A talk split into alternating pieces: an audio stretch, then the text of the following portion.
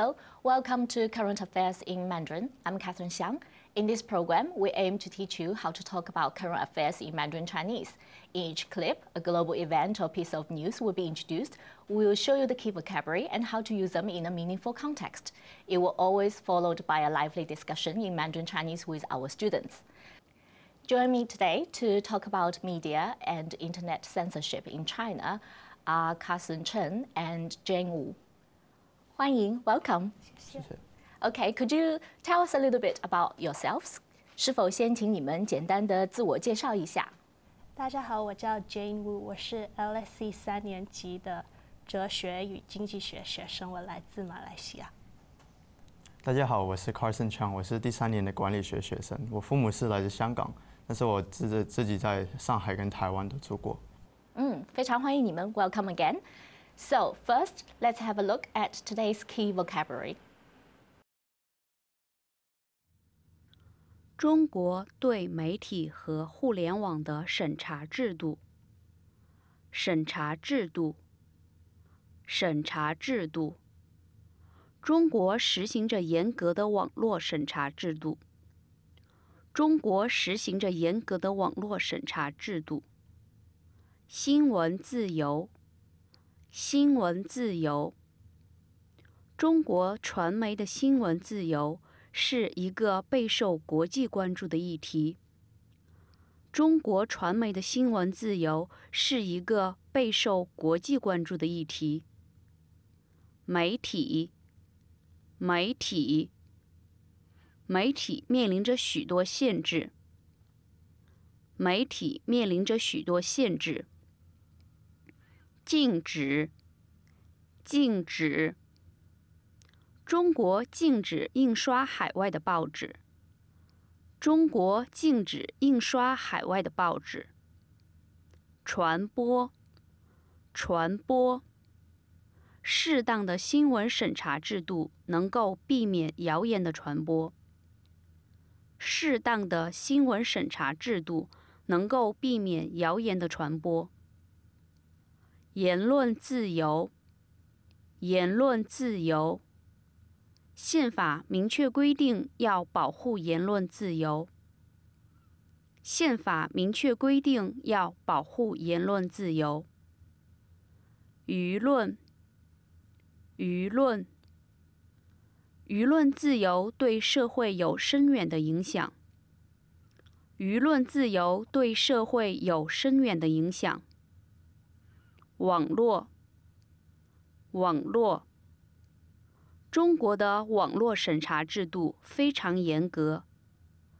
中国的网络审查制度非常严格。优势，优势。这样的制度有何优势？这样的制度有何优势？社交网站。社交网站。中国现在拥有三亿微博和社交网站使用者。中国现在拥有三亿微博和社交网站使用者。社会稳定。社会稳定。维持社会稳定是实行审查制度的原因之一。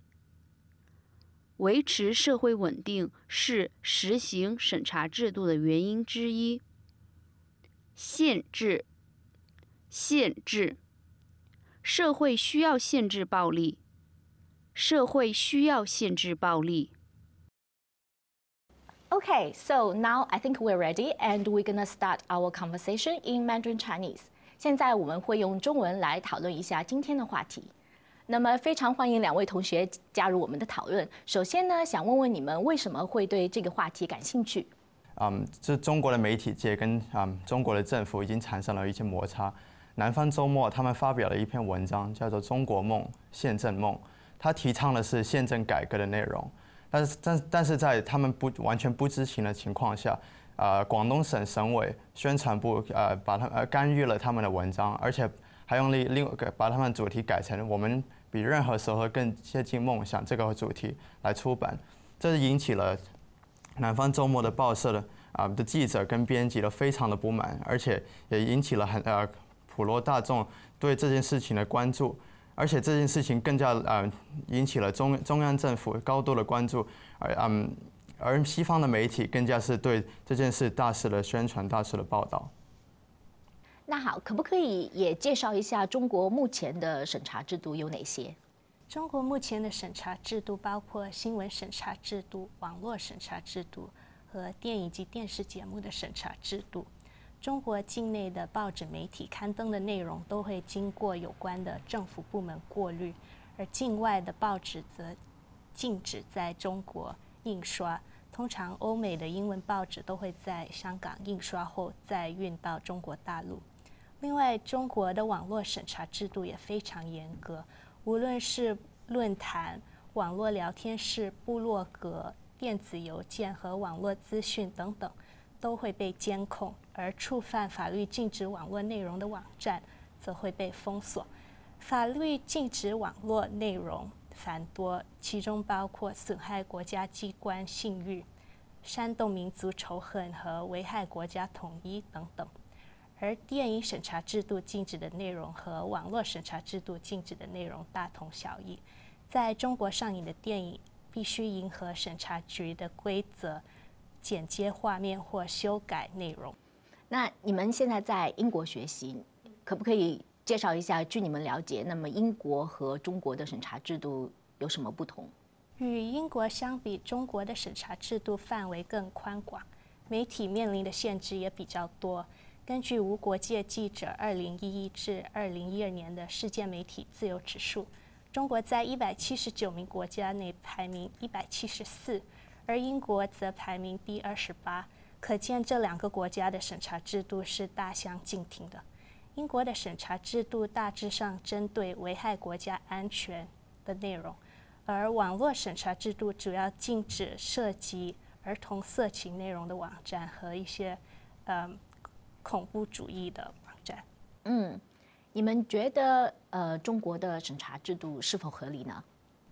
我认为这个问题是取决于你从哪一个角度来看这个问题。比如说，如果你是从一个西方啊一个媒体的角度来看的话，他们看到中国的这种呃有限制的新闻自由，是认为是非常不可以接受，因为他们是从他们当地的呃宪法跟政府的法律啊所所赋予他们的新闻自由的权利。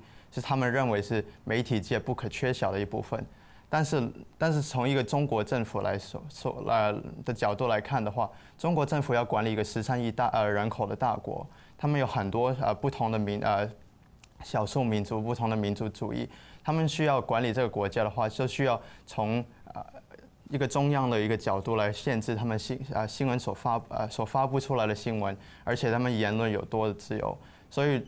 呃，中央政府曾经提出过，党管媒体是不可动摇的基本原则。但是从一个学学者、一个学生的角度来看的话，的确，我们在一个受呃审查制度限制的国家里面，啊，能做呃做的学术交流啊、研究等等，的确是有限制。的确，我们能在网上收到的资讯是有限制。但是同时，我们作为一个有责任啊、有责任感的一个嗯学者来说的话，我们做。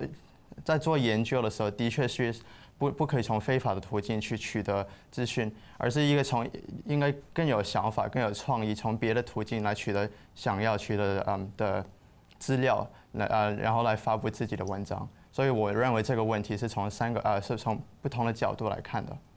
嗯，我们可不可以进一步的分析一下？那么中国有如此严格的这个审查制度的原因，然后它的。具体的优势又在哪？什么地方？中国会有如此相对严格的审查制度，主要是为了维护政权和社会稳定。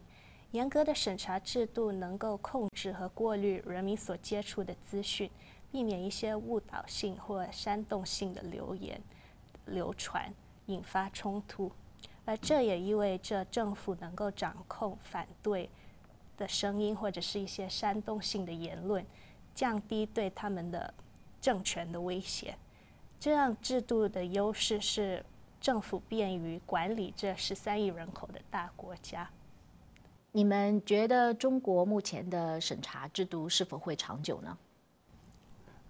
呃，在美国的一位教授 Professor Goldsmith 在二零零六年发表了一篇文章，他提到互联网是一个不可停止的解放力量。他的意思是说，在所有嗯执行审查制度的国家里面，但是因为有了互联网的存在，这已经很已经是很难用以前的那一套审查制度来套用在今天的社会里面。而且从这样这样的角呃理论看来的话，中国的这种审查制度是越来越难去执行的，因为嗯，因为现在中国现现在拥有三亿的啊微博跟社交网站的使用者，这使得中国的嗯，这使得信息已经不是从单方面从政府传到人民，而人民是从可以从不同的角度啊不同的途径网络上啊找到很多他们想知道的信息，而且是第一时间的能知道。所以这使得嗯新闻审查制度是越来越困难的，嗯，所以我认为这个审查制度，这种审查制是不呃应该不会太长久的，所以我而且当局应该会保存在短期内应该会保存现有的审查制度，但可能在长期的话，如果还要达到同样的目的，有可能要想一更新的方法，一些更好的审查方法来控制这新闻言论自由。最后，我们可不可以说一下，你们觉得理想中的审查制度是什么样的呢？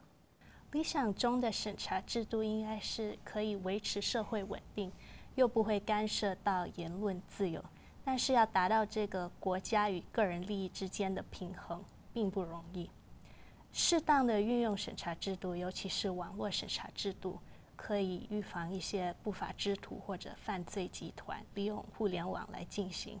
犯罪或诈骗，社会也需要一些限制色情或暴力内容的审查制度，避免儿童或未成年者耳濡目染，受到负面影响。另外，社会也可能需要一些限制恐怖主义和不属实谣言传播的审查制度，避免引起冲突或者危害社会稳定。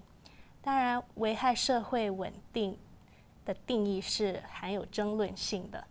理想中的审查制度的范围和运作方式也应该尽可能维持透明化，这样才能避免审查制度被滥用。嗯，谢谢你们。Thank you very much for joining us today. Thank you for staying with us today. And next time we will be talking about the recent changes in the Chinese marriage law. So till then, bye.